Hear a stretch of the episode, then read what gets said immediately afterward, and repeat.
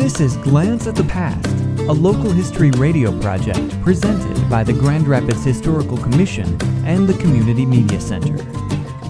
Today's story Historic City Election. More than one town claims itself the GOP's birthplace. One such claim has been made that the Republican Party's first prenatal election victory occurred in Grand Rapids. In 1852, Aaron Turner became convinced that the Whig Party, which his Eagle newspaper had supported, would never again carry the country because of its strong pro slavery position.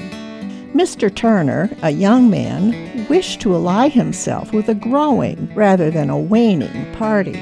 Therefore, the Eagle boldly declared itself an independent journal. It openly advocated the formation of a new free party to unite all the elements opposed to the extension of slavery.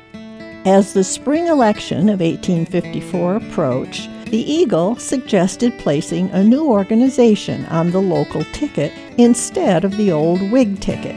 The party garnered the support of freedom loving Whigs, free soilers, and many young men just beginning their political life.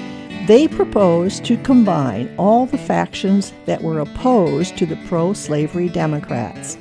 The old line Whigs proposed to run a straight Whig ticket with Noyes Avery as their candidate for mayor. The new party men rallied around Wilder Foster. This was the first election in which the yet unorganized and unnamed Republican Party put a ticket into the field anywhere in the United States or won a victory.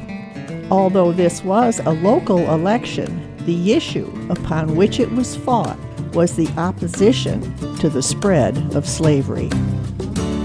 For more information about Grand Rapids history, visit the Grand Rapids Historical Commission website at historygrandrapids.org.